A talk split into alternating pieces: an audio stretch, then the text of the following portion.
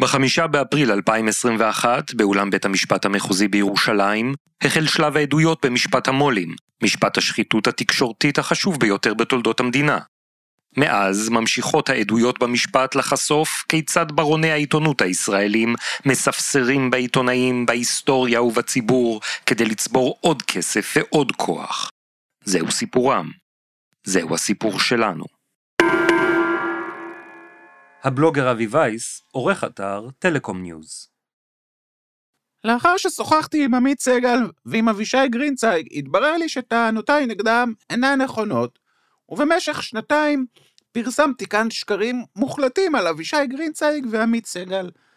אני מתנצל מעומק ליבי ובוש על הקמפיין השקרי, שבמסגרתו התחתי בהם שוב ושוב האשמות, 100 האשמות שונות, ובכללן תפירת תיקים, הסגרת מקורות, עבירות פליליות ועוד.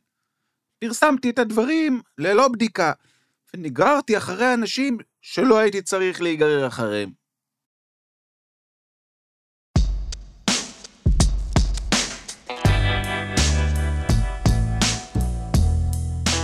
שלום שוקי טאוסי. שלום אורן פרסיקו. שלום גם לכל המאזינות והמאזינים של הפודקאסט שלנו, פודקאסט משפט המולים, פרק 216. לא, 226. 226! כן. אל תעשה הנחות לשופטים שמורחים את המשפט כבר 126 פרקים. מה שמענו, שוקי? שמענו את הבלוגר אבי וייס. הופיע במשפט המולים השבוע? לא, אנחנו עושים השבוע הפסקה. כן. או לא הפסקה, פסק זמן. כן. נחתה, למעשה. כן. מסיקור המשפט. שבוע הבא אנחנו גם, אגב המשך חקירתו הנגדית של אליה סייג, אנחנו נתייחס גם לחקירתו הראשית שהייתה השבוע, אבל החלטנו מה כל כך נחוץ לנו? כי בתביעת דיבה שמתנהלת כעת, הוגשה שורת תצהירים מעניינים בעלי עניין שקשורים למשפט המולים, ולמעשה אחד מאותם תצהירים הוגש על ידי אדם המוכר לשנינו. סחבק? מה? אני? אתה, כן. כן, נכון. מה, אתה קורא לעצמך סחבק? רק כשמאזינים לי, מאזיני פודקאסט משפט המול. אוקיי. כן. בקיצור, אורן פרסיקו, ספר לנו בבקשה מה אנחנו הולכים לעשות עכשיו בדקות הקרובות. מה ששמענו, את אבי וייס, אותו בלוגר, עורך, אתר טלקום ניוז מקריא, זה בעצם אקורד הסיום לשתי תביעות דיבה שהגישו נגדו עמית סגל ואבישי גרינצייג. העיתונאים. עמית סגל, מחדשות 12 ועדות אחרונות, וגרינצייג אז בגלובס, ועכשיו בכאן 11. נכון, ושניהם קיבלו התנצלות חריגה. יוצאת דופן. לא זכור לי כזאת עוצמה של... מאז אני חושב שלדון אדלסון וערוץ 10 לא היה דבר כזה. לא נפל כל דופי. אנחנו מתנצלים. לא, זה יותר משם. כי זה היה שם על האינסידנט, נקודתי. כאן זה הבן אדם שאומר, כל מה שעשיתי, כל מה שזה, היה שקר מוחלט, שעשיתי גם בחוסר אחריות, ללא בדיקה. כן, כן, והוא בוש. על הקמפיין השקרי. אולי הוא בוש, זה לא מנוקד, אתה יודע. מעבר להתנצלות, הוא גם כנראה שילם סכום מסוים לשניים, אבל הרבה פחות ממה שהוא נתבע לשלם. כן, לפי איתמר לוין, בניוז 1, הוא שילם 18,000 שקל לכל אחד מהטובים. כן, 1,000 חי שקלים. כן, 1,000 חי שקלים. אבל מי זה אבי וייס? מי זה... חי 1,000 שקלים. חי 1,000 שקלים? זה אותו דבר, 1,000 חי שקל. לא למדת כפל? זה לא משנה. אתה צודק. אבל מי זה אבי וייס? מי זה האיש הזה שמתנצל כך על קמפיין שקרי שהוא ניהל בלי שהוא בדק את העובדות לאשורן? מי אתה, אבי וייס? אבי וייס הוא ניצב משנה בדימוס. כן. היה במשטרה. סגן מפקד בית הספר הארצי לשוטרים. בשנת 1973, כשהוא לחם כשריונר במלחמת יום הכיפורים, הוא נפל בשבי הנצרי. נפצע ונפל בשבי. הוא נע שם, ואחרי שהוא השתחרר מהמשטרה, פנה לשוק התקשורת. כן, הוא פנה לשוק התקשורת, והוא היה לו אתר, בלוג, בשם דקום, יחד עם, נדמה לי אדם בשם חיים חביב, או יצחק חביב, אני כבר לא זוכר, והם סיקרו בעיקר את משרד התקשורת, זה היה משהו מאוד... נישתי. מאוד נישתי, מאוד מצומצם, של עסקי המדיה, לא התקשורת, לא העיתונות. הטלקום. אלא ממש, כן, טלקום. התשתיות. ובשנת 2013, הוא הקים אתר משלו, טלקום ניוז. טלקום ניוז, כן, כאן היה שם איזושהי פרידה מסיבה כזו או אחת. אני רוצה להקריא לך שורה עליו מוויקיפדיה. אוקיי. לוייס תואר ראשון ושני בהנדסת תעשייה וניהול מהטכניון, ותואר NSE, מהנדס תמיכה ברשתות תקשורת מחשבים, מהמכללה למנהל בהצטיינות. וייס מחזיק בתואר ספיישל אייג'נט מממשלת ארצות הברית, לאחר הכשרה בתחום ניהול משא ומתן מול מחזיקי בני ערובה, הכשרה שהתקיימה באוניברסיטת מדינת לואיזיאנה. כן, אבל אם היית מקריא את זה אחרי שהיינו אומרים איזה אבי וייס, היו מבינים למה זה מצחיק. כי? בגלל שאבי וייס, מספיק... ספיישל אייג'נט וייס. מספיק להאזין לו במשך כמה דקות, או לעיין קצת בבלוג שלו. כן. בשביל להבין שמדובר, נגיד את זה באמת בצורה הכי מכובדת, באיש שוליים. למה אתה אומר את זה? כי, תראה, קודם כל אני מכיר את פועלו עוד מתחילתו, עוד לפני שהוא הקים את האתר, כי הוא ביתו, אז הייתה יחצנית, או עבדה איתו, זה כל הזמן הם ניסו להכניס אותו אצלנו לעין השביעית, שנתייחס אליו, שנכתוב עליו שזה. וכבר אז כשאתה נכנס לאתר, אתה קורא, אתה רואה שהחומרים לא אפויים. כן. כל נושא מקבל, אתה כותב עליו עשרות ומאות פעמים,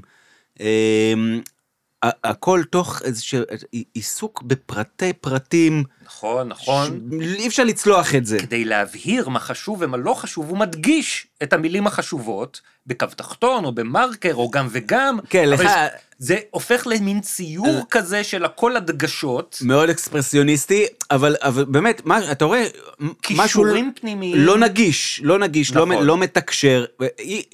גם אם הנושא מעניין אותך, אתה לא מסוגל לצלוח. עכשיו, גם אתה גומר לקרוא, אז הוא אומר, כן, כתבתי על זה כבר 250 פעם, אני לא מגזים, אגב, אני לא אומר על זה בתור סופרלטיב, הוא יכול, נכון, עכשיו שעברנו שוב על האתר לחפש דוגמאות, הוא אומר, כן. כתבתי על זה 325 פעם, כן.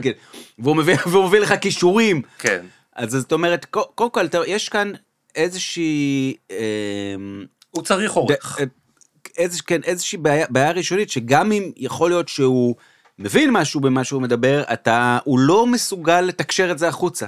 אני זוכר שהייתה לי שיחה עם אחד הסנגורים של הנאשמים, עוד לפני תחילת שלב ההוכחות. במשפט המולים. במשפט המולים, כן, ושאלתי אותו על אבי וייס, מה הוא חושב, על הכתיבה שלו, על הניתוחים שלו, והוא אמר שהוא לא מצליח לצלוח את הכתבות שלו, גם הוא.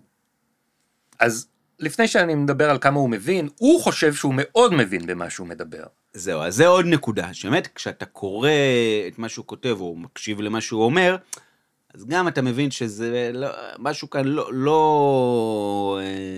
שוב, אני מנסה לברור מילים, לא שגרתי, כן. בגלל שהוא יודע הכל. הכי טוב. יותר מכולם. כולל אנשי המקצוע שזה תפקידם. שהם כולם שקרנים, שרלטנים, מושחתים, אגב, כולם כולל כולם. כן. אבל אני זוכר שבעבר היו לי שיחות עם אנשים בתפקידים די בכירים, בחברות שהיו תחת הרגולציה של משרד התקשורת, והם היו קוראים טלקום ניוז כדי לדעת מה קורה במשרד התקשורת, והעריכו את אבי וייס על המקורות שיש לו, ואפילו גם על הניתוחים שהוא ניתח. בהחלט יכול להיות שיהיו לו מקורות במשרד התקשורת, אבל עיתונאי הוא לא ידע ולא יודע... איך להיות. אבל שוקי, אומר פה אבי וייס בהתנצלות החריגה שלו, שהוא נגרר אחרי אנשים שלא היה צריך להיגרר אחריהם. אחרי מי הוא נגרר? כן, זה באמת עוד דבר יוצא דופן בהתנצלות, יוצאת הדופן הזאת, שהוא מאשים מישהו אחר, כנראה אי אפשר בלי זה, אבל משאיר אותו אנונימי. מי זה יכול להיות?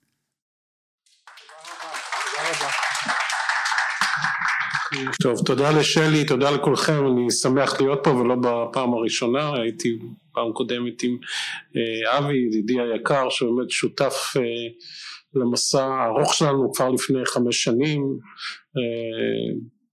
הוא ואני ואיש יוצא דופן, ידען מספר אחד לרגולציה לתקשורת ולתיק 4000, איש יקר, ערכי מאוד, התחלנו את המסע הזה כאמור, פחות או יותר לפני 5 שנים, והפכנו לחברים טובים, אנחנו מדברים מדי יום לפחות פעם אחת או פעמיים חולקים תובנות, חולקים מידע, ולא ספק נדבך מאוד מאוד חשוב בחשיפת תפירת התיקים. שמענו את אלי ציפורי. נכון, וכשאבי וייס מתנצל על זה שהוא הטיח האשמות שקריות שבכללן תפירת התיקים, היה לו שותף. נכון. מזה 5 שנים, זה אומר לפני 1.5 שנה. השמענו קטע מאלי ציפורי שמופיע בפני פורום קפה שפירא, ומדבר על חברו ושותפו אבי וייס, וצריך להגיד שתביעות הדיבה של עמית סגל ואבישי גרינצייג, נסמכו על ציוצים של אבי וייס, והרבה מהציוצים האלה היו תגובות לציוצים של אלי ציפורי. כן. אלי ציפורי מרים להנחתה על עמית סגל או אבישי גרינצייג, ואבי וייס מוסיף עוד כהנה וכהנה, השמצות שעליהן הוא נתבע ואחר כך התנצל. אז מי זה אלי ציפורי שהוא השותפו של אבי וייס, נושא הצהרת ההתנצלות היוצאת הדופן הזאת? קודם כל, גילוי נאות תובע את העין השביעית לצד עוד שורה של עיתונאים בתביעת המיליון שלו, אבל מעבר לזה הוא עיתונאי שאנחנו מלווים כבר 4 שנים. נכון, החל את דרכו בגלובס לפני הרבה מאוד שנים, טיפס בפירמידה העריכתית של העיתון עד שהפך לסגן עורך. לסגן העורך שהיה דעת אנשים רבים שעבדו שם, אז בין השאר זה הופיע בתחקיר הנרחב והגדול שפרסמת על גלובס בתקופתו של ציפורי, ובתקופה שהמול היה אליעזר פישמן, שהוא היה האיש החזק במערכת, בגלל שהעורך הראשי, חגי גולן, היה דמות נהדרת, לדעת רבים ציפורי הוא מי שהכתיב את הטור, הוא גם כתב את הכפולה הפותחת. נכון, גם היה עורך חדשות, וקבע פחות או יותר מה יופיע בכל מקום. מה רוח גלובס? אני אקריא לך ציטוט מתוך כתבה רוח גלובס שפרסמנו כבר לפני 10 יותר, אני וגיא מרגלית, על ציפורי. את ציפורי מתארים כולם כעוף מוזר, מתבודד, וכחן, אדם הנותר טינה, פרנואיד, בעל רגשי נחיתות, הרואה עצמו קורבן ומקופח תמידי. יחד עם זאת, רבים מתארים אותו כעיתונאי מקצועי ויעיל, ולעומת חגי גולן, כזה שאינו חושש להתאמת עם בעלי שררה. אלי ציפורי הוא אדם נקי כפיים, לא מושחת ולא בעל קשרים, למרות שיש לו בעיות רבות, אומר עורך לשעבר בגלובס. עיתונאית לשעבר בעיתון מתארת את ציפורי במילים קשות ומוסיפה, כולם שונאים אותו. יחד עם זאת, גם היא מודה כי ציפורי הוא עיתונאי, חכם, מקצועי, שמבין מעולה כל מה שצריך.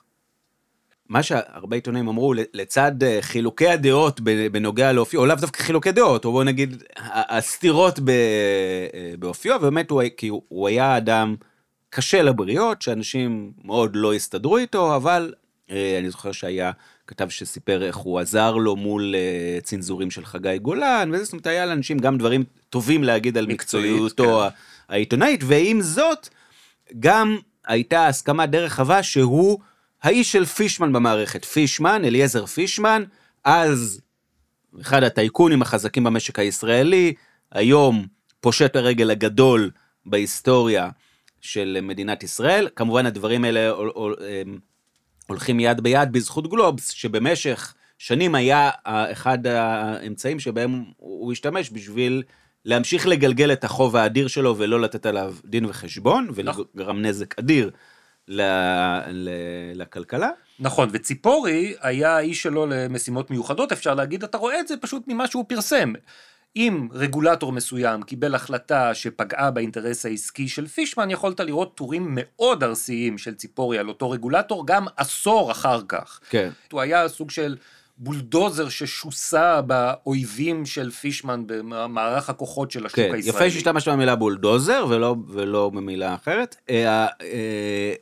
כתבים ששוחחת איתם אז גם אמרו שלא היה צריך להוריד הוראות לכתבים, כי מאחר שציפורי בשל עמדתו, כפי שתיארנו אותה במערכת, אנשים הבינו כבר מהי רוח גלובס והתיישרו לפיה. אבל גם מעניין שאנשים שדיברתם איתם אמרו שזה לא רק העניין של התמסרות לפישמן, או עבודה עבור פישמן. אני אקריא לך מהכתבה שלך עצמך, כן, בבקשה. אתה לא זוכר. עיתונאים מגלובס, שעימם שוחחנו, טוענים כי המלחמה שהשר גלובס בייחוד בעמודי החדשות, על ניסיונות לרפורמות מבניות במשק, לא הייתה רק בגדר שירות לפישמן, אלא גם ואולי בעיקר פרי גחמה של עיתונאי אחד, סגן העורך ציפורי, מתוך תעוב עמוק לקולגות מהעיתון המתחרה. ציפורי, כך הם טוענים, נטען חדווה מיוחדת בתקיפת רפורמות שהמיטב בעיתון דה מרקר שאפו לקדם. דה מרקר, אני נזכיר, זה עיתון שקם להתחרות בגלובס. גלובס היה העיתון הכלכלי היחיד בעצם הוותיק, ודה מרקר הוא הראשון שקרא תיגר על מלוכותו בשמי העיתונות הכלכלית הישראלית. אלי רדוף, קובע כתב בכיר לשעבר בעיתון, במיוחד כשהוא נכנס לתורים הברנג'איים, המרירות נגד האליטות התקשורתיות, so called, נראית כמנוע העיקרי. זה state of mind נפשי. כל התורים ההזויים על התאגיד, שוקן, רולניק, זה בגלל יצר התחרות. ציפורי פיתח רגש נחיתות, אומר כתב אחר שעבד בעבר עם ציפורי. בא הילד החצוף של המארקר, רולניק, וגנב את ההצגה. בתגובה לאותה כתבה, קיבלנו תגובה מהנהלת גלובס שהכחיש הכל מניע זר שמתערב בתכנים לטובת פישמן או אחרים, גם ציפורי עצמו הכחיש לאורך השנים שהוא פעל לטובת פישמן ממניעים זרים. בוא אני אקריא לך עוד מהכתבה, מחלק שעוסק בתגובה של גלובס. נוסף לכך, אתה כותב, מכילה תגובת גלובס, חלק ובו הכפשה חלולה ריקה מתוכן עובדות, האמת שזה נראה לי שזה בטח אני כתבתי. כן. שבחרנו להביא כאן משום שהיא ממחישה יפה את אופי הכתיבה של ציפורי. פתח ציטוט. למרבה הצער, מסוכרים שלא היו מרוצים מהביקורת של ציפורי עליהם, כולל מתחרים של גלובס, עשו כמיטב יכולתם כדי להכפיש אותו באמצעות אתר העין השביעית בצורה שיטתית ורבת שנים. אנו מצרים על כך שאתם בוחרים לקחת חלק בהטלת הרפש הזו, כי הניסיון לייחס מניעים נסתרים ואינטרסים זרים לכתיבתו של ציפורי מנותק מכל היגיון ומציאות, בניגוד מוחלט לדרך הפסולה, המכוערת והלא הוגנת שבה מתנהלים בעין השביעית, כשאינם נותנים גילוי נאות לאינטרסים הזרים שלהם. אז מה בעצם אומר אלי ציפורי בתגובה להאשמות שכל מה שמניע אותו, או שחלק גדול ממה שמניע אותו זה רגשי נחיתות ויצר נקמה מול המתחרים שלו? שיש קונספירציה להשמצתו על ידי המתחרים שלו. על ידי המתחרים שנובעת ממניעים זרים. שהכל, שהם מניעים אותה עין השביעית. שחבל, ואורן, חבל, והנה עכשיו כן. יש לך הזדמנות כן. להגיד, לתת גילוי נאות כן. לאינטרסים הזרים שלך. אוקיי. מה היו האינטרסים הזרים שלך לפני עשור בכתיבה על גלובס? בוא תחשוף, תיתן, קצת, תתפשט, תן קצת ג'יוס. מה הרווחת? אתה יכול אולי להראות לי את חשבונות הבנק שלך? כן. מי שילם לך בשביל להשמיץ ככה את ציפורי? טוב, בקיצור, זה היה ציפורי וגלובס בתקופת פישמן, אלא ש... פישמן פשט את הרגל והגיעה אלונה ברעון, ביתו של מייסד גלובס, והשתלטה על העיתון. אנחנו המשכנו לבקר את ההתנהלות העיתונאית של ציפורי. כן, שהמשיך להשתלח בעיתונאים שהוא חשד בהם שהם קשורים לרולניק. האמת באיזשהו שלב זה כבר הפך, זה צוואר נפח ונהיה חלק גדול מהתקשורת הישראלית בעצם, שהיא חונטה שבאה לזמבר. נכון. את מי שלא יודע, לא ברור כל כך. וכתבה לנו אלונה ברון, בעלת השיטה החדשה בגלובס, במחאה על היחס שלנו לציפורי. הגנה על ציפורי. מדובר בחוטב מוכשר ביותר, ועיתונאי אמיתי המחויב למקצוע, ואני בטוחה שגם עם כתיבתו שירתה כך או אחרת את בעל השליטה הקודם בגלובס, מר אליעזר פישמן, הרי שזה לא היה במודע, ולא בכוונת מכוון לשתף פעולה. זה היה במקרה, זה יצא לו, זה נפלט, לא קורה לך שנפלט לך. זה אתה הוספת. אני מאמינה לגמרי שאלי כתב בכל רגע נתון את תפיסת עולמו המדויקת, הגם שלא פעם איני מסכימה עם דעתו וסגנונו של אלי ציפורי, אני מעריכה מאוד את יושרתו העיתונאית, וכן את הזווית הייחודית, המעניינת והמקצועית, שהוא מביא לשיח העיתונאי-כלכלי בישראל. אורן, אתה מפלצת אנושית ופני הרוע של האנושות, ואתה גם חתיכת חלאה. אתה יודע מה זה? זה הזווית הייחודית המעניינת והמקצועית שהוא מביא לשיח העיתונאי בישראל. זה שלי, שאני הבאתי עכשיו עליך. כן, יפה מאוד. אז אלונה ברון כך כתבה... באמת ייחודית. על אלי ציפורי בשנת 2018, קצת אחרי שהשתלטה על העיתון. כן. ציפורי יש לציין, היה אז בקואליציה גם שעזרה לה לקדם את ההשתלטות. שנתיים אחר כך, אחרי שהיא פיטרה אותו... כתבה אלונה ברון משהו אחר, בטוויטר. אחר? כן, בתגובה לעמוס... שזה לא ייחודי, אמרה שזווית לא ייחודית. בתגובה לעמוס שוקן, ששוב צייץ משהו על ציפורי, ואיך הוא שרת את פישמן, כתבה אלונה ברון כך. ציפורי לא אמין, ונפל ברמת בדיקת העובדות והאתיקה הבסיסית, הן כעיתונאי והן כעובד בארגון. זה לא עניין פוליטי ולא עניין של שופר של מיהו, שהרי לצערנו הוא לא השופר היחיד בעיתונות היום, בלשון המעטה. בעיתונות שאני מאמינה בה ושאני הבעלים שלה אין לו מקום ולא משנה באיזו דעה הוא מחזיק. היה לה גם משהו להגיד על האופן שבו גלובס, בתחת ידו של סגן העורך אלי ציפורי שרת את הבעלים פישמן? אין לנו ויכוח שגלובס הפך בידי פישמן לכלי שרת של צרכי האשראי שלו. הארגון שמצאתי כשחזרתי לפני כ3 שנים היה ארגון רכוב מהיסוד שמנוהל למטרות הפסד ללא שום תוכנית הבראה. הבנתי, אז זה, אבל זה היה במקרה, אתה מבין? כן. הוא כאילו, זה ציפורי הביא זוויות ייחודיות שבאופן מקרי שרתו את פישמן והכפישו את הקולגות שלו. תגיד, אז למה ציפורי בעצם פוטר מגלובס? אז קודם כל הוא, כשברון נכנסה, עוד היה לה איזשהו חוב כלפיו, והחזיק אותו, אבל הסגנון המאוד משמיץ וחריף שלו, והאופי הרעוע פעמים של הקשר בין מה שהוא כתב לבין המציאות, הביא אותה, בהתחלה היא דחקה אותו מלהיות סגן העורך, ובסוף גם פיתרה אותו. העילה המיידית הייתה איזשהו טור שהיא, אמרו שהוא פרסם משהו שהוא פשוט שקרי, שקשור להסתבכות פלילית של שרה נתניהו. נכון, והוא טוען שהוא פוטר בגלל שהוא התעקש לפרסם על תפירת התיקים של בנימין נתניהו, ואלונה ברון והעורכת נעמה סיקולר לא הסכימו לתת לו לפרסם על תפירת התיקים. נכון, ובאמת הדבר המעניין הוא שאחרי שהוא איבד את פטרונו, אליעזר פישמן, וסוג של נותר צף באוויר, כשהבלון חמצן של השנאה העזה להמון המון עיתונאים אחרים, הפטרון החדש שאימץ אלי ציפורי, הוא לאשה מספר אחד, ראש הממשלה בנימין נתניהו. עמיתנו איתמר בז פרסם כבר לפני שנים כתבה שמנתחת את מכונת הרעל של בנימין נתניהו. כן, עוד לפני שקראו לה מכונת הרעל. ומצאה שהעיתונאי המצוטט, המשותף ביותר בחשבונות של יאיר נתניהו ובנימין נתניהו, הוא אלי ציפורי מגלובס. כן, בפער. זאת אומרת, הוא הפך להיות הדובר והמפיץ הנילה והמסור ביותר של אותה מכונה. אנחנו באמת מדברים עוד בשנים אחורה, אמנם הוא נדחק מהתקשורת המרכזית, הוא אחרי גלובס קיבל טור במעריב, אבל גם משם הוא נדחק החוצה אחרי שהוא... הוא נאלץ להפסיק לכתוב שם, בגלל שהוא כל הזמן תינף על בן כספית וקלמן ליבסקין. כן, עמיתיו לעיתון. והעורכים של העיתון אמרו לו, אתה צריך לבחור. כן. והבחירה הייתה ברורה. להמשיך לתנף על בן כספית וקלמן ליבסקין. יש לו עדיין תוכנית בגלי ישראל, כן, ערוץ הרדיו הביביסטי. כן, שזה ערוץ בסגנון יאיר נתניהו, שבאמת כנראה אתה לא יכול להיות קיצוני מדי בשבילו. אבל ב-14, מה שהיה פעם 20, הוא לא הצליח להשתלב. לא, הוא לא הצליח להשתלב, וגם באולפן הפתוח, כי הרי בוא נגיד שסביב המשפט התפתחה תעשיית תקשורת קטנה של מכונת הרעל, כן, של... בראשה האולפן הפתוח. האולפן הפתוח של כנרת בראשי, שמביאה גם את התוצרים של אז בזמנו של אלי ציפורי שישב באולם בית המשפט ותמלל את הדיונים, ושל פרויקט 315, פרויקט העיתונות העצמאית שאינו קשור בשום צורה לנתניהו והליכוד, מיסודו של גיא לוי, דובר הליכוד כיום. היום דובר הליכוד.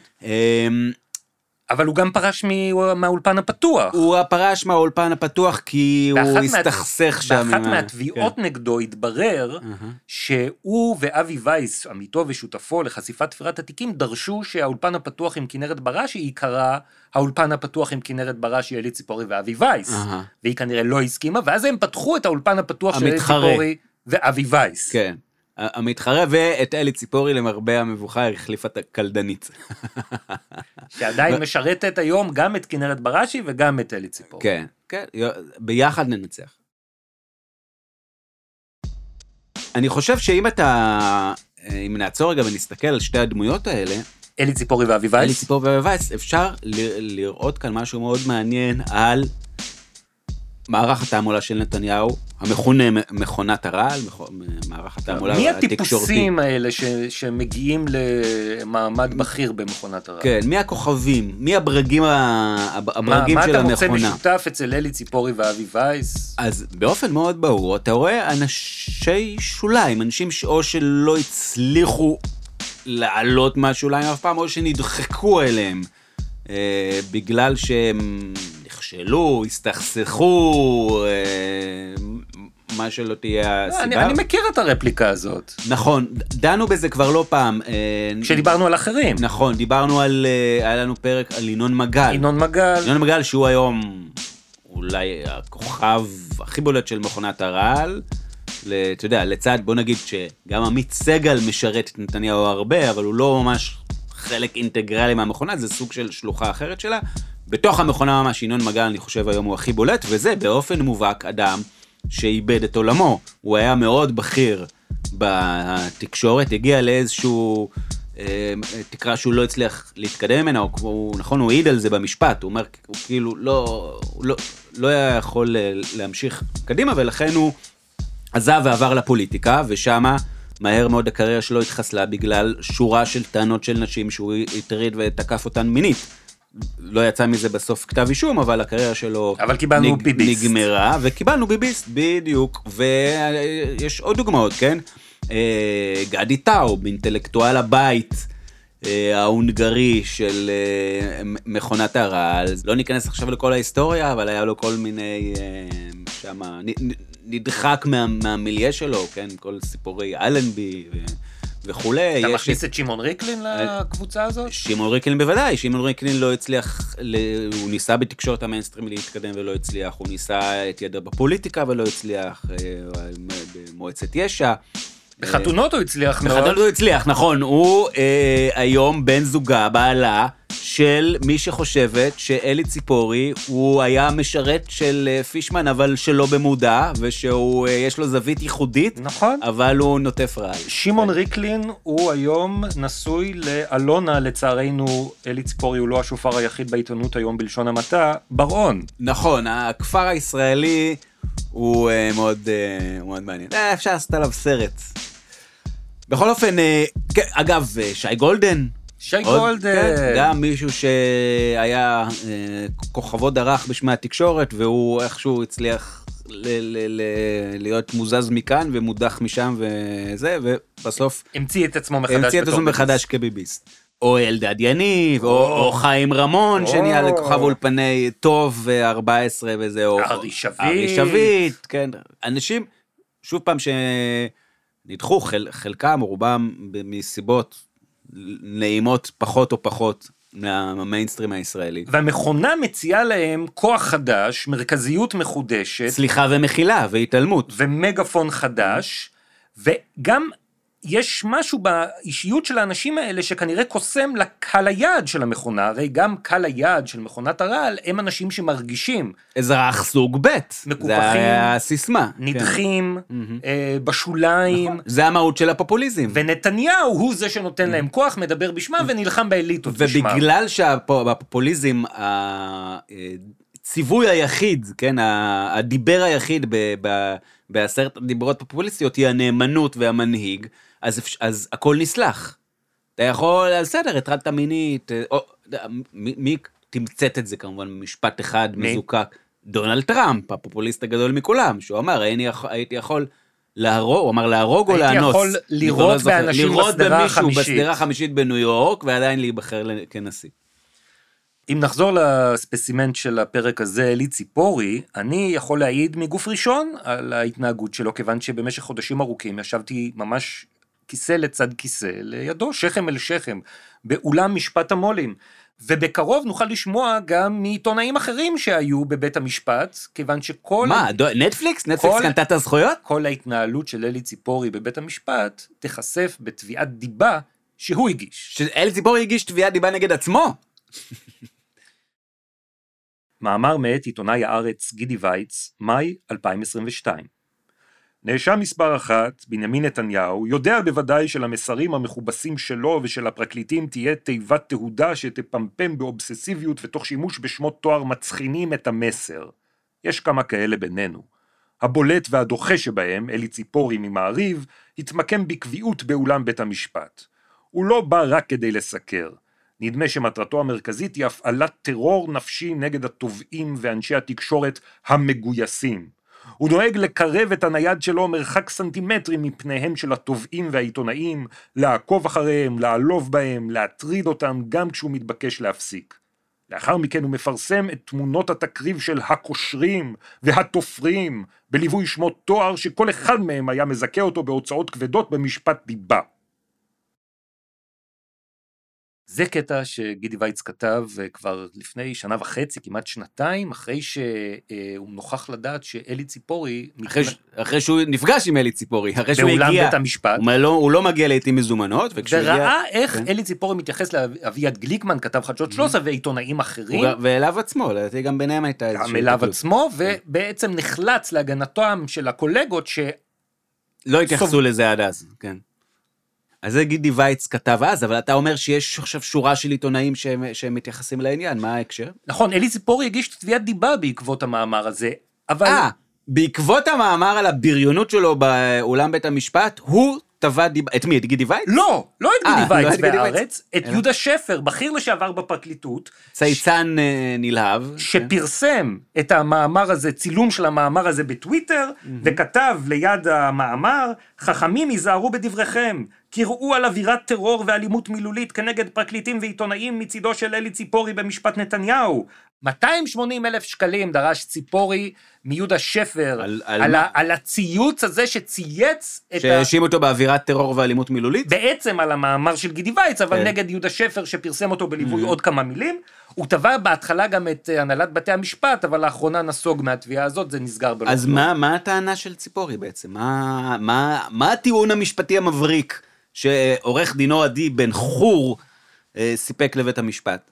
בכתב התביעה של ציפורי נטען ששפר היה מקבל באופן קבוע חומרים ממשרד המשפטים כדי לבצע חיסול ממוקד בשמו הטוב של התובע, עיתונאי ותיק מוערך. אוקיי, אבל זה עדיין לא אומר שציפורי לא יתנהל באווירת טרור ואלימות מילולית. מערכת אכיפת החוק, טען ציפורי בתביעה, החליטה להילחם באדם שמעביר עליה ביקורת, והיא עושה זאת באמצעות בכיר בפרקליטות לשעבר. קשה להדגיש את חומרת הדברים, נכתב בכתב התביעה, בגופן מודגש, בליווי קו תחתון. זאת אומרת, הוא לא בכלל מתייחס לדברים עצמם, אבל הוא אומר שהצייצה נשלח, זה בעצם קונספירציה ששולחים את הבכיר לשעבר, אתה יודע מה זה מזכיר לי? מה? זה כמו אהרון ברק, שהוא אמנם כבר שנים רבות, כמה? 17 שנה, הוא לא... אבל הוא אומר לאסתר חיות מה לכתוב. אבל הוא מניע את כולם, וככה גם שפר, כי משורה ישחרר רק המוות.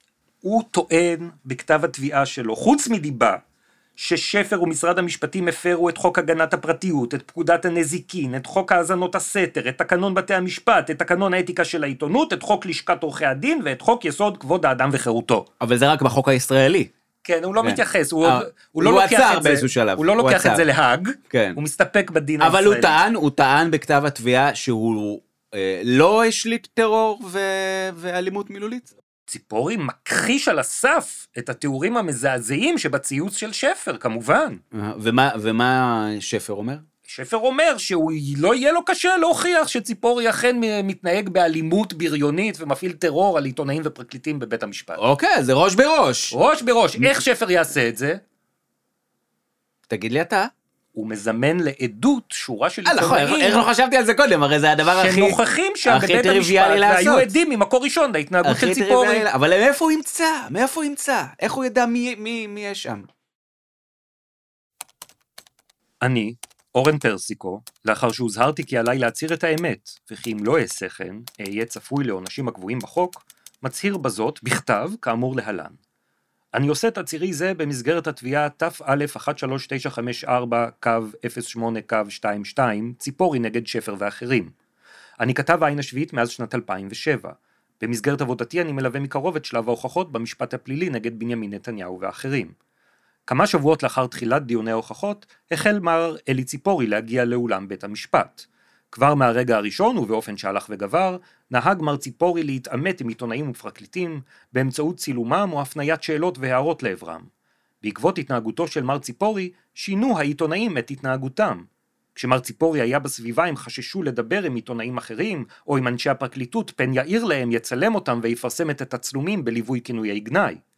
מר ציפורי נהג להעיר הערות לעיתונאים שלידם ישב באולם, עיתונאים אחרים העדיפו לא לשבת לידו בשל כך, וכן מחשש שיציץ לתרשומותיהם וישתמש במה שיראה נגדם. כאשר שמו של עיתונאי הוזכר בדיונים, נהג מר ציפורי להעיר על כך הערות גנאי בקול רם.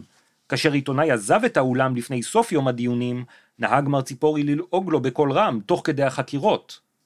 בחודשים האחרונים לפני שחדל להגיע לבית המשפט ישב מר ציפורי לידי. במהלך הדיונים העיר לעברי פעמים רבות הערות, הן לגבי עבודתי והן לגבי אישיותי. פעמים רבות כינה אותי בפניי אדם רע ומרושע. פעם אחת כינה אותי עיגולדים. מר ציפורי צילם אותי מספר רב של פעמים. ב-16/5/23 צילם אותי כל כך הרבה פעמים שהצלמים המקצועיים שהיו בעולם שאלו אותי מדוע. חלק מהתצלומים שצילם אותי פרסם מר ציפורי בחשבונותיו ברשתות החברתיות לצד מילות גנאי. עוקביו בתגובה לעגול המראה החיצוני שלי. בהפסקות שבדיון קרא לו פעם שמר ציפורי יזם התכתשויות מילוליות עם עיתונאים תוך שהוא לועג להם ומבזה אותם, לעתים בזמן שהוא מצלם אותם. מר ציפורי נכנס לעימותים גם עם צלמים, דוברים, סנגורים ואף עם השופטת רבקה פרידמן פלדמן לגבי סגירה או פתיחה של החלון ליד מקום מושבו.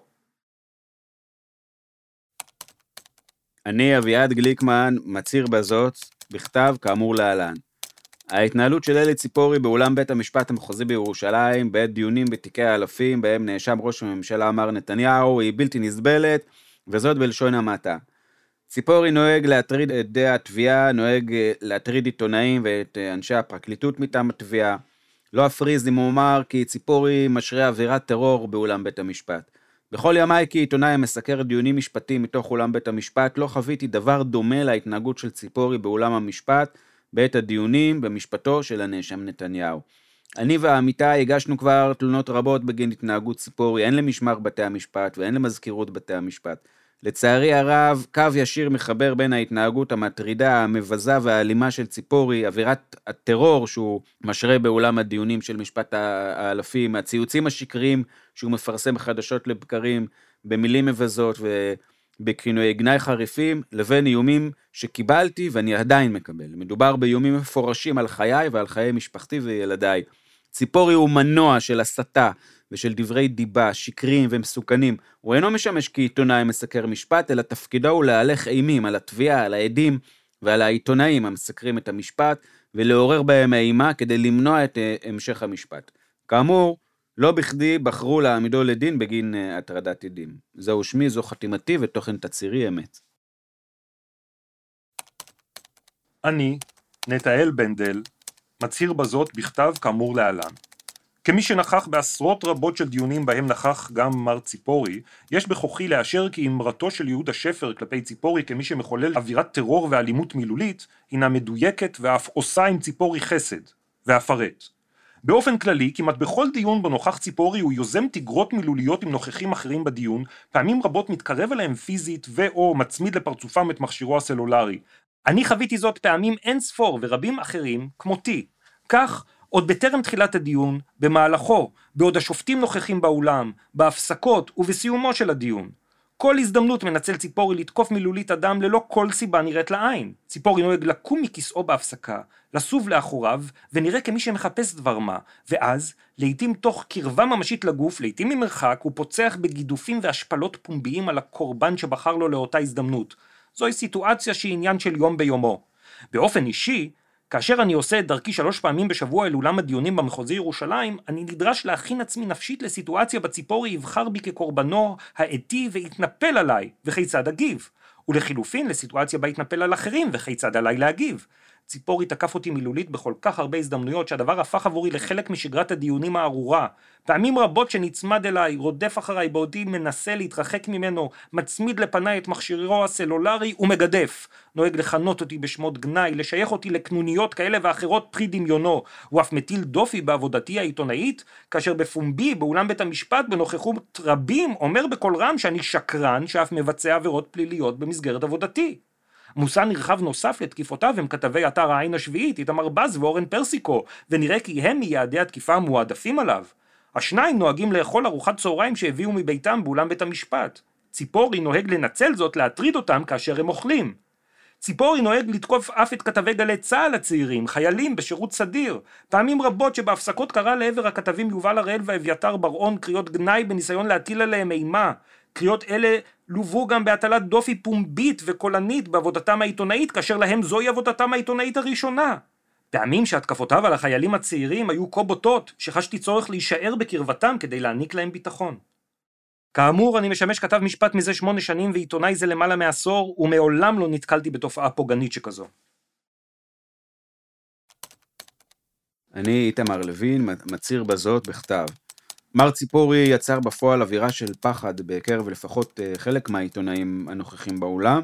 בעת ההפסקות, בדיונים שבהם נוכח מר ציפורי, אנו מקפידים שתמיד יוותר באולם לפחות אחד מן העיתונאים, מחשש שממר ציפורי ינסה לחטט במחשביהם או בחפציהם של העיתונאים. אנו גם נמנעים לעתים מלשוחח זה עם זה, מחשש שממר ציפורי יקלוט קטעי דברים וישתמש בהם כחלק ממסע ההכפשות שלו. מניסיוני רב השנים ידוע לי כי אין אח ורע למצב כזה, וכי למעט מר ציפורי מעולם לא היה בין העיתונאים מי שגרם לחששות כאלה. מן הראוי לציין כי אין המדובר בחשש סרק.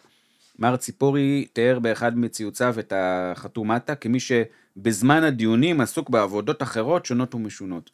הדרך היחידה בה יכול היה להגיע למסקנה זו היא באמצעות התבוננות חוזרת ונשנית במסך המחשב שלי.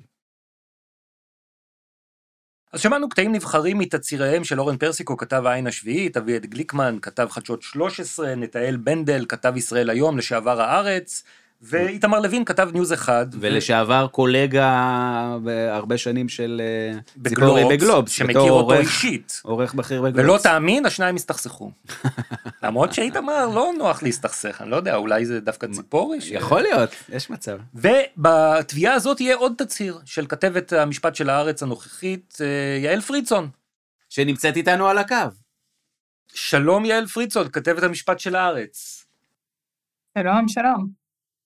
אורן, איך זה להתקל במכרה ותיקה מחוץ לאולם בית המשפט? מבלבל, אני לא זיהיתי אותה בהתחלה, אני לא רגיל להקשר הזה של החיים הרגילים.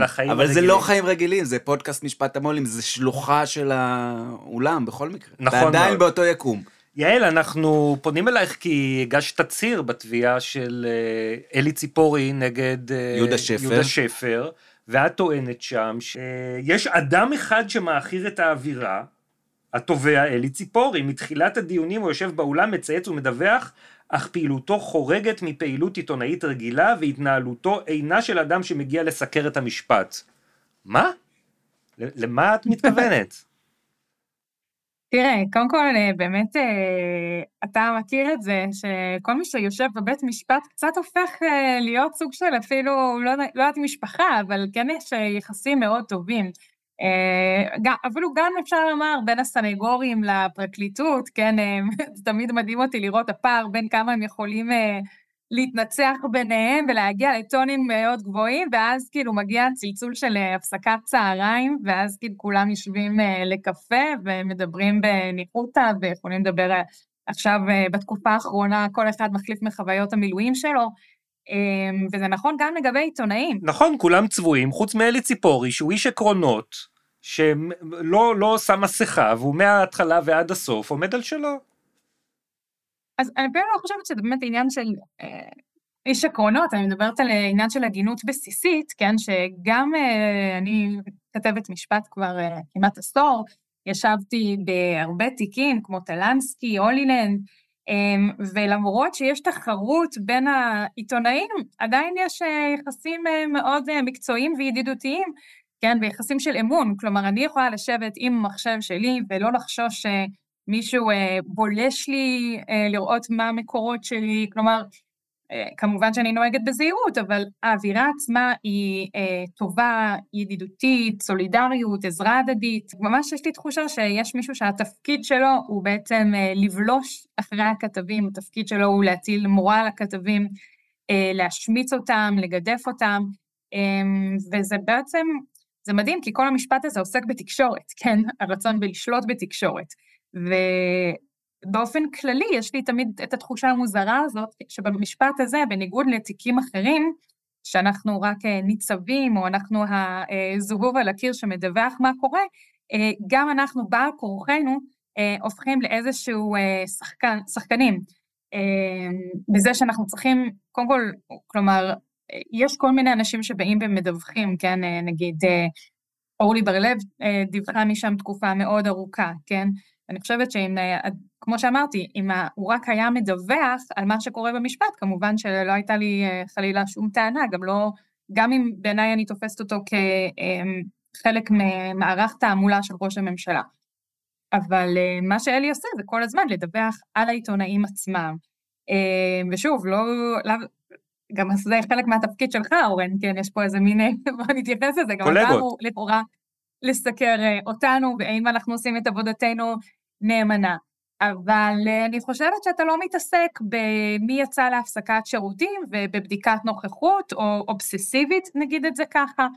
אתה בוודאי שלא תעשה את זה תוך כדי כינויי גנאי, אתה לא, כלומר, אתה לא תצלם אותנו בכוונה בצורה לא מחמיאה ותעשה בזה שימוש, כלומר גם כשיש לך ביקורת עלינו, היא ביקורת עניינית, והביקורת שלו לגמרי חורגת ממשהו שאפשר לקרוא לו ביקורת עיתונאית או עבודה עיתונאית. ספרי דוגמה ממה שאת אישית חווית ממנו.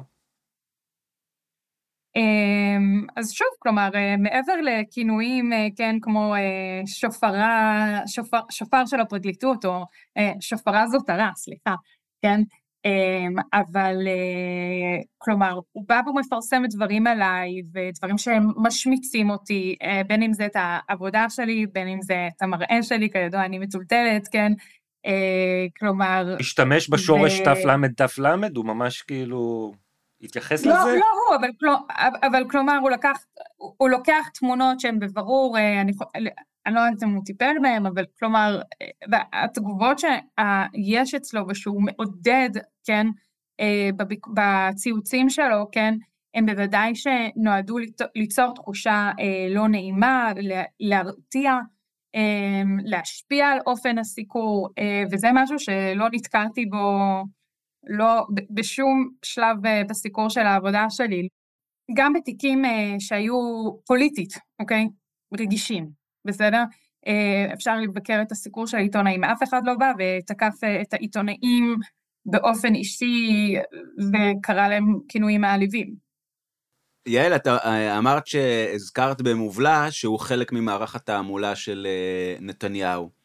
איך זה מתחבר העובדה שבאמת יש כאן משהו שאת אומרת שהוא תקדימי, נכון? את אומרת, סיקרת את משפטי אולמרט, גם הוא היו לו עיתונאים מקורבים, הרבה יותר בכירים מאלי ציפורי. איך את מנתחת את זה שדווקא במערך התעמולה של נתניהו יש את התופעה הזאת, יוצאת הדופן של מסע רדיפה כלפי המדווחים, כלפי העיתונאים? שוב, כאילו באמת כל הסיפור הזה... הוא ניסיון של נתניהו לשלוט בנרטיב דרך אמצעי התקשורת השונים, בין אם זה הסיקור שלו בידיעות אחרונות, ובין אם זה הסיקור שלו באתר וואלה, שגילוי נאות עבדתי בעבר בשתי המקומות האלה, לא בתקופת כתב האישום. אני חושבת שבאמת צריך להזכיר, כן, אולי לסרטט למאזינים, שאלי ציפורי, הוא היה חלק מהאולפן הפתוח, כן, של כנרת בראשי, שכל יום הם באים, דנים, ובשנה האחרונה... בתפירת התיקים ובקשר המשחית, פרקליטות תקשורת, לרדיפת ראש ממשלה מכהן. כן, כן, אבל גם בשנה האחרונה הם מעסיקים מתמללת מקצועית, שהתפקיד שלה הוא להיות שם ולדווח, שזה, שוב, איזשהו אבסורד, כן, כלי התקשורת לכאורה, כמו ערוץ 14 וכולי, לא שולחים כתב עיתונאי לעשות את זה, כן? אלא נעזרים באוטסורסינג מצד אחד, ומצד שני באמת בדמויות כמו אלי ציפורי, כנרת בראשי, אבי וייס, וגם כמובן את פרויקט 315, ששוב, יש פה מארג שלהם שאני אישית לא נתקלתי בו. את כתבת שהוא מהלך אימים על העיתונאים, עלייך, היה לך איזשהו חשש להסכים למסור תצהיר בתביעה הזאת? אני לא חוששת ממנו, ועליי אישית ברמה, זה לא השפיע, אני לא יכולה להגיד שזה לא נעים לספוג את הנעצות, את האיומים שיש בתגובות אצלו. אני אישית לא הייתי במקום שחשבתי שאני הולכת להגיש נגדו תביעת דיבה, אבל בהחלט כששמחתי להביא בפני בית המשפט את הדברים כדי לעזור למישהו אחר, להגן על עצמו כשכל מה שהוא עשה היה להצביע על ההתנהגות המאוד מכוערת הזאת. אני חושבת שאחד הדברים המעניינים שיכולים לצאת מהמשפט הזה, זה אולי לברר קצת יותר מה עומד מאחורי התופעה של אלי ציפורי, בין היתר לגבי מקורות המימון שלו, בין היתר הוא הודיע בחודש יוני האחרון שהוא לא מגיע יותר לסקר את הדיונים בתיק 4000, כי אם השופטים אמרו שאין שוחד, אז אין מה לסקר אותו, כן? אבל השאלה אם זאת הסיבה האמיתית, השאלה אם בגלל כתב האישום שהוגש נגדו, האם נגמר לו מימון, האם יש סיבות אחרות שבגללן הוא הפסיק להגיע, אבל אין ספק שמאז שהוא לא נוכח בדיונים, האווירה הרבה יותר נעימה. באווירה האופטימית זו. כן, תודה רבה, יעל פרידסון, כתבת המשפט של הארץ, וניפגש באולם 315. כן, כמדי שבוע. להתראות. ביי.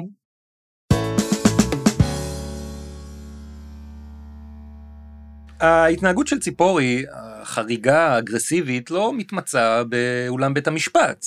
היא ממשיכה ביתר סט, כשהוא יוצא מאולם בית המשפט. למעשה, ההתנהגות שלו באולם בית המשפט זה המשך של מסורת ארוכת שנים, כאמור, כמו שאמרנו, עוד מגלובס. נכון, והוא הסתבך בשרשרת של תביעות דיבה, שהגישו נגדו ברוך קרב, ישי גרינצייג, חניקים, יאיר לפיד, וכל מיני תביעות נגדיות שהוגשו נגדו בהליכים שהוא יזם, בין היתר חיים לוינסון, עקיבא נוביק, דוד ורטהיים, כמובן גם הדס קליין תבע אותו, העדה, הדס קליין הגישה נגדו תביעת דיבה. עדה תיק 1000.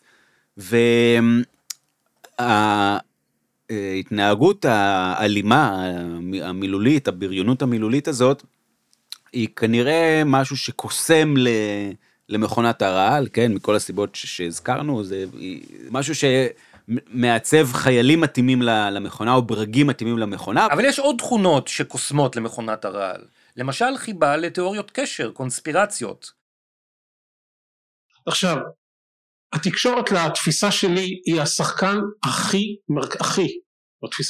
הכי מרכזי, התקשורת הישראלית בתפירת התיקים של נתניהו, ואני אסביר גם למה. זה לא מה שנוצר איזשהו רושם שהיא יושבת בטריבונה והתקשורת הישראלית על כל חבריה, הרוצה, תכף נראה, אני אראה גם ימחיש למה זה קרטל למעשה, יושבת ביציאה ומעודדת את הקבוצה האהובה עליה, שזה במקרה הפרקליטות בעניין של נתניהו. לא, ממש לא. היא יורדת מהירדה מהיציאה, והיא הצטרפה כשחקן מרכזי, לא בהעדה ולא במחיאות כפיים, אלא בהתקפה וביוזמה יחד עם הפרקליטות. הפרקליטות הייתה אחרי היוזמות שלו, כלומר היא רק עטפה את האריזה המשפטית, אבל התקשורת הייתה היוזמת המרכזית של תיק 4000 ותיק 1000, גם תיק 1000, 2000 זה משהו אחר, זה יש קלטות, אבל היא דחפה לשם. אבל היזמת של תיק 4000, אפשר, אני בא מעולם הכלכלה, זה ללא ספק התקשורת הישראלית, וגם של תיק 1000, ואני אתן במשך הרצאה כמה דוגמאות. אז בעצם ציפורי תופס את עצמו במידה רבה כמו שהוא תופס את נתניהו, כן. קורבן של קשר של האליטות שנועדו להדיח אותו מעמדת כוח, כיוון שהוא היחיד שמעז להילחם בהם. כן? זה כמו שאמרנו, הרבה פעמים המכונה סופכת אליה ברגים שהם מרגישים קורבנות, מרגישים שהם נדחו, הם צריכים לתרץ איכשהו לעצמם, לסביבתם, את כישלונותיהם, את העובדה שהם לא אוחזים בכוח ובתהילה שהם חשבו שמגיעים להם, והדבר הזה מתאים למכונה, והוא גם כמובן מתלבש על אווירה של תיאוריות קונספירציה ותיאוריות קשר, וכל מיני ניסיונות להסביר את המציאות באמצעות איזשהו עיקרון על דמיוני. ובקטע ששמענו, אנחנו רואים למשל איך ציפורי לוקח מהלך עניינים טבעי ורצוי, שבו התקשורת מקבלת איזה טיפ על משהו לא טוב שמתרחש איפשהו, עושה תחקיר, בודקת, מפרסמת, ואז המשטרה מתעוררת, הפרקליטות מתעוררת, אומרת אולי שווה לחקור פה, חוקרת, בודקים, חוקרים, מגיעה לממצאים, מחליטה להעמיד לדין או לא. לא, זה קונספירציה בין החונטה התקשורתית לחונטה המשפטית. כן. עכשיו, איך אני יודע שזה קשקוש? למה? קודם כל, כי זה קשקוש. לא צריך כאן יותר מדי להתפלסף. אבל יש לי גם עדויות מבפנים, לא מתוך הפרקליטות, ולא מתוך התקשורת, אלא מתוך מכונת הרעל. מי כתב בזמן אמת, בשנת 2015, שמנכ"ל משרד התקשורת דאז, שלמה פילבר, היום עד המדינה במשפט המולים, פועל באופן לא חוקי או ספק חוקי, כיוון שהפעולות שלו סותרות את המסמכים של כחלון ארדן ואבי ברגר, את שרי התקשורת הקודמים ואת המנכ"ל שהוא החליף. מי כתב שפילבר נחשף כאדם שאין לו צל של מושג מה תפקידו, לא ברורים לו חובותיו וסמכויותיו, ואין לו צל של מושג בשום תחום מקצועי עליו הוא מופקד.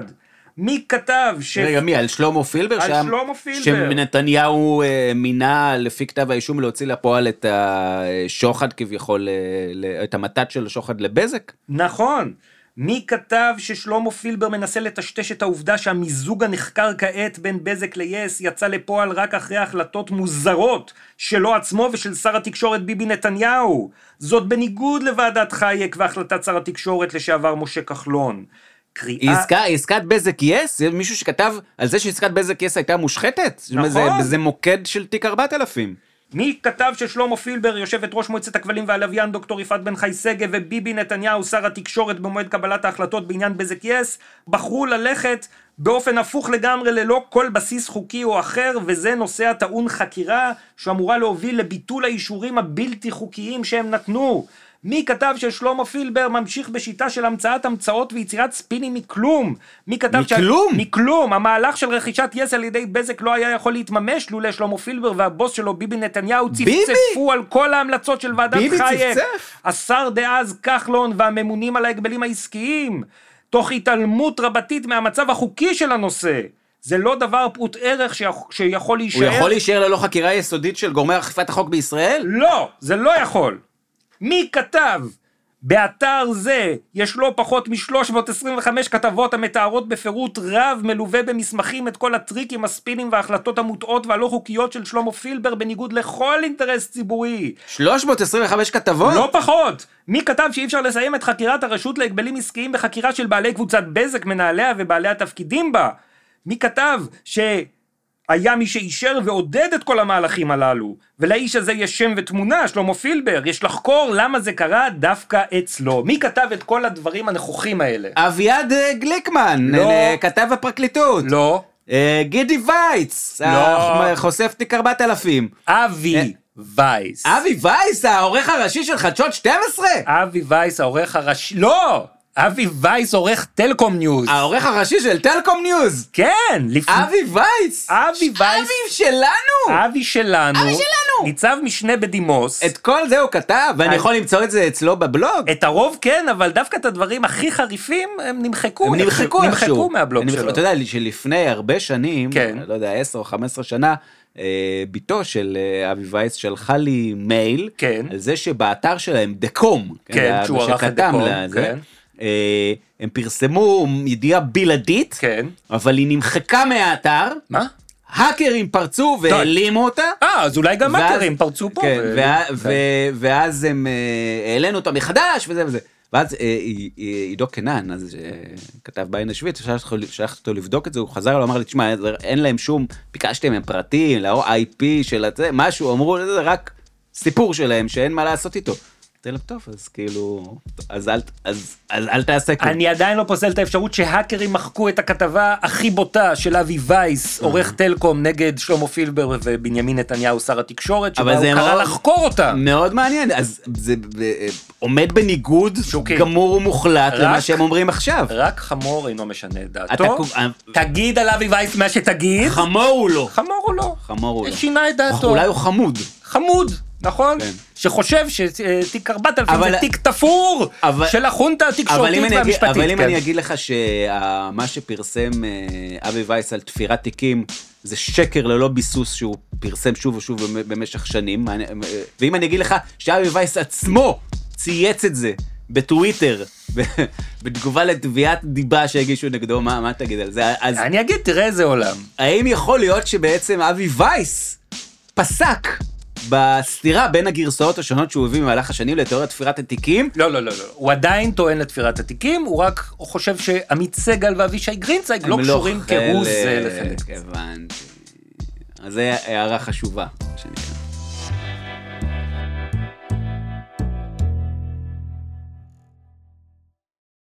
טוב, אז אבי וייס, בוא, בכל זאת, זה הבלוגר, אבל העיתונאי, הוותיק, כן. אלי ציפורי, כן. הוא הציג כל השנים עמדה עקבית נגד העיתונאים, הוא תמיד טינף, תמיד השמיץ, תמיד נכון. גידף, וגם את נתניהו, תמיד הוא מה? היה בעד נתניהו. לא. לא? הוא גם לא חמור. מה זאת אומרת? הוא גם שינה את דעתו. הוא גם שינה את דעתו.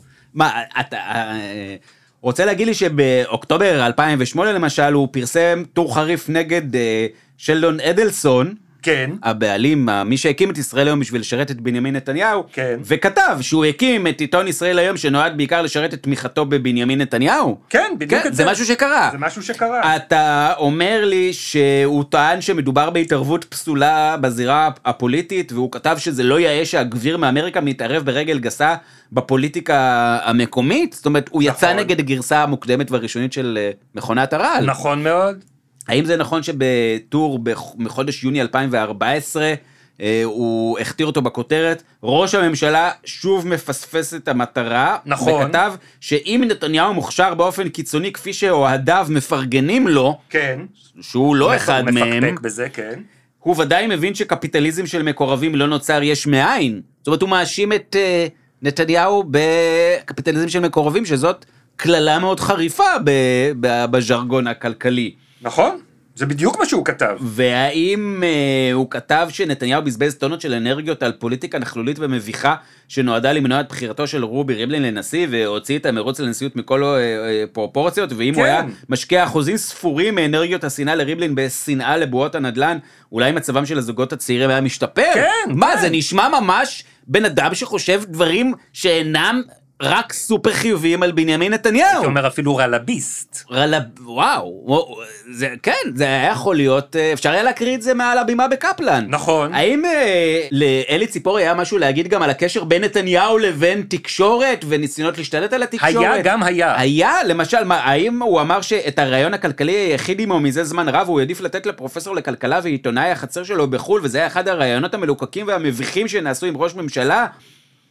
תגיד לי, אגב, מי זה היה אותו עיתונאי? יש לך מושג? אתה זוכר אולי? לא, מי זה יכול להיות? זה יכול להיות שזה משהו שמתחיל בגימל ובאמצע י' ואחרי זה יש את האות א'. גיא רולניק? גיא רולניק, כן, זה היה גיא רולניק. האם יכול להיות שהוא פרסם מאמר עוקצני שהורכב מגרסאות סטיריות של נאומי הדלקת מסועות, שאחד מהם הוא הוקדש לנתניהו? כאילו הוא אומר, אני, בנימין נתניהו, ראש ממשלת ישראל, מתכבד להדליק מסועה הזאת לכבוד הפערים החברתיים בישראל, מהפערים הגדולים ביותר בעולם, שהלכו והתחזקו מאוד בתקופת מנהיגותי. אני מתכבד להדליק מסועה הזאת גם לכבוד מחירי הדירות שעלו בתקופת כהונתי כראש ממשלה, בעשרות אחוזים, שיעבדו אתכם לכל החיים, אבל הפכו את רובכם לעשירים על הנייר, וגם לכבוד ועדת בחר, הוועדה שהעבירה את השליטה על העתיד הפנסיוני שלכם, את השליטה על מאות מיליארדי שקלים, ל3-4 קבוצות בלבד, הקפיצה מחירים, העשירה מעטים על חשבון הרבים, הרחיבה פערים והוטטה על שוד הפנסיה הגדול, בניגוד מוחלט למה שהבטחתי לכם. אני רוצה להודות במיוחד לעיתונאים, משרתי, נאמני הכלכליים, שממשיכים ללא לאות להרעיף עליי מחמאות מלטפות, ולשווק את מרכולתי למרות המציאות הלא פשוטה.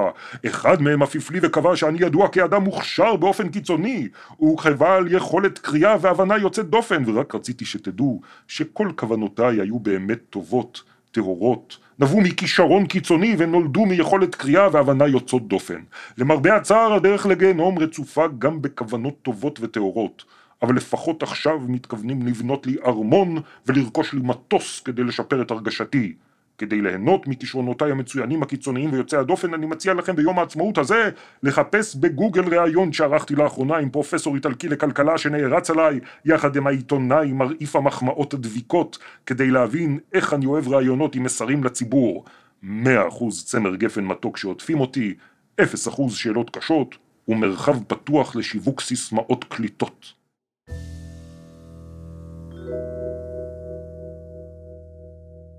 ואת כל זה אלי ציפורי כתב. כן! אבל זה הפוך באופן מוחלט, ושאי אפשר לפשר בין השניים למה שהוא אומר וכותב וצועק בשנים האחרונות. שינה את דעתו. זה פשוט עולמות שונים. התפכח. התפכח.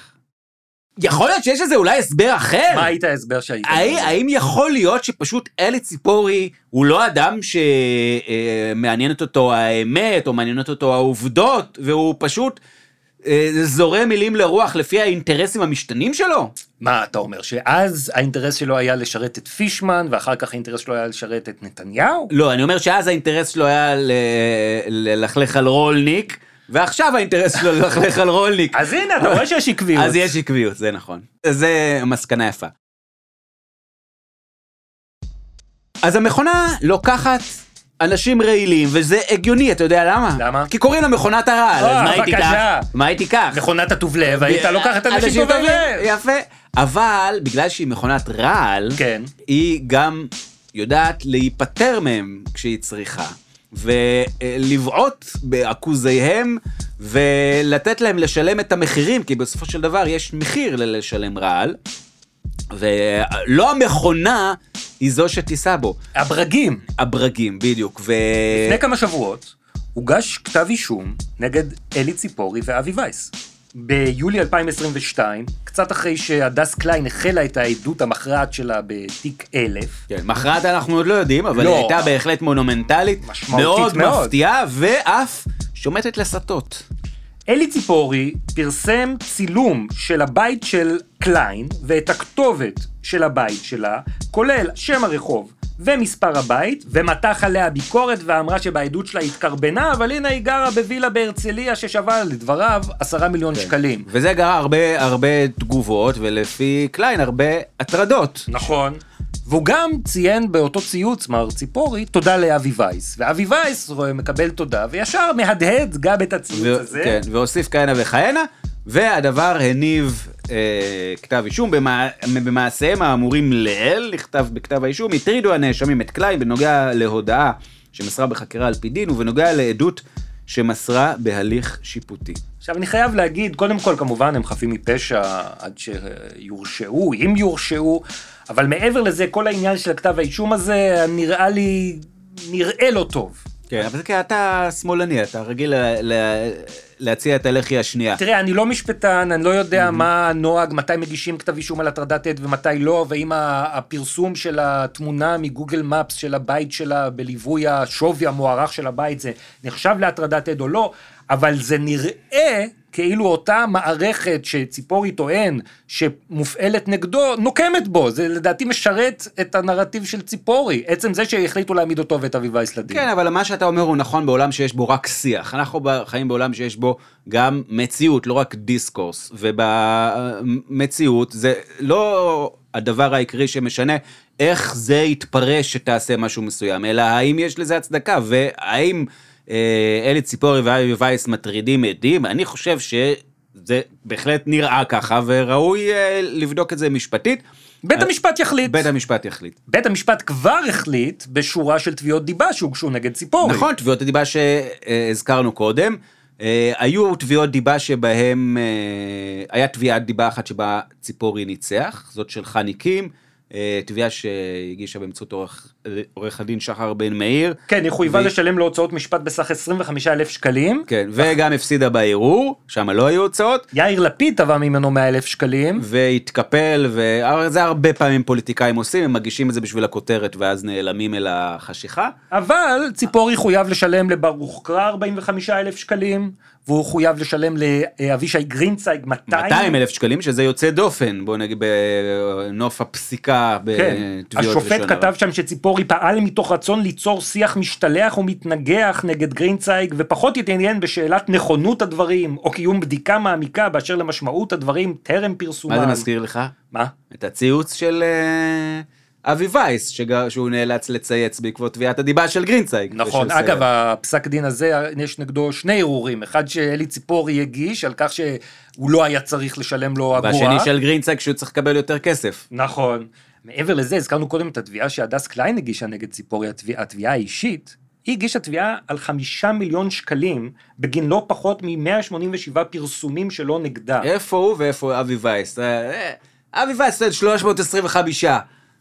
לפי כתב התביעה, ציפורי ניסה להלך אימים על קליין וניהל כנגדה קמפיין עקבי ומתוזמן היטב כדי לפגוע בלגיטימציה שלה ולהפוך אותה למטרה, לשנאה ולבוז בקרב הציבור הרחב, להשחיר את חובתה למסור עדות באמצעות אינסוף שקרים דמגוגיים ונבזיים, כגון השקר שהיא עדת מדינה ואו מסייעת להפיכה שלטונית כנגד נתניהו ואו שהיא סוכנת משטרתית ועוד גם ועוד. גם התביעה הזאת טרם התבררה. כן, וכמובן שציפורי מכחיש את הדברים, ואנחנו נראה מה יפסקו השופטים, אבל כבר אפשר לראות מי נפלה קורבן מרכזי, מי הקורבן המרכזי של כל ההתנהלות הזאת. הדס קליין? האמת! האמת. מה זה, איך אומר השופט בלשונו המנומסת, שהוא, אלי ציפורי פחות התעניין בשאלת נכונות הדברים, או קיום בדיקה מעמיקה באשר למשמעות הדברים טרם פרסומם. תשמע, כשאתה נאבק... בבית הספר לעיתונות, צריך לתלות את זה. כשאתה נאבק בחונטה כל כך חזקה, כמו החונטה המשפטית, תקשורתית, פרלמנטרית, פוליטית, שבסניקית, שבקניקית, בינלאומית, אז אין לך זמן לבדוק את הכל, זה סדר עדיפויות. אבל אני אגיד לך בדיוק להפך, אם אתה באמת, אנשים שבאמת נרדפים, כן. הרי הדבר הכי קטן שהם יסתו שאי אפשר לתפוס אותם, הרי יפילו עליהם 100 טון, וזה דווקא מראה כמה אלי ציפורי הוא חלק ממכונה שהיא כן חזקה ושכן מפחדים להתעסק איתה, כי הוא באמת מתח את החבל בצורה חסרת תקדים ויוצא דופן עד שבאמת תברו אותו והגיע כתב האישום וזה, אז אני חושב שאם אתה מסתכל על כל המכלול הזה של אלי ציפורי ואבי וייס, שזה הדמויות שבסוף הם היו רעילות מדי, אפילו בשביל המכונה, כן? ויצאו החוצה, והמכונה לא אכפת לה, היא לא מגינה לך אחרי זה אם אתה רעיל מדי עבורה, אבל זה מראה את הנזק האדיר שנגרם לחברה הישראלית, בזה שיש גוף מאוד חזק, שיושב במרכז השיח הציבורי, ומעודד טיפוסים כאלה ודמויות כאלה, והופך אותם לכוכבים.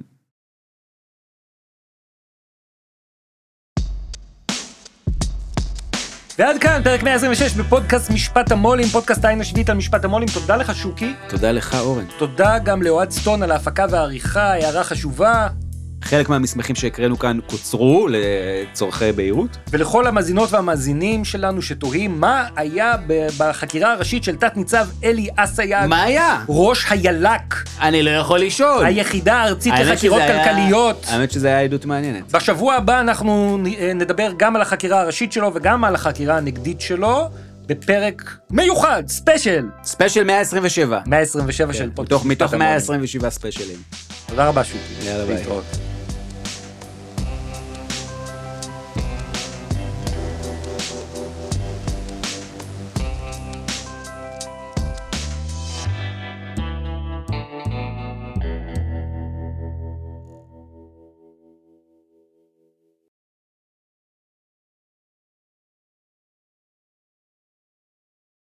אלי ציפורי ואבי וייס בתור בארומה.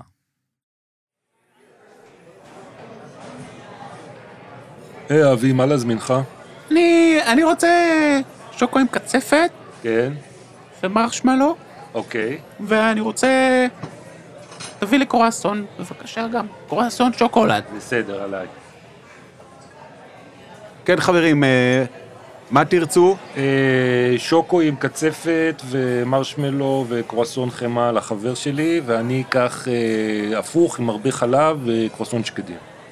בסדר גמור, אפשר להניח את הכרטיס כאן, זה עוד מעט יהיה מוכן. מה השם בבקשה? גיא רולניק.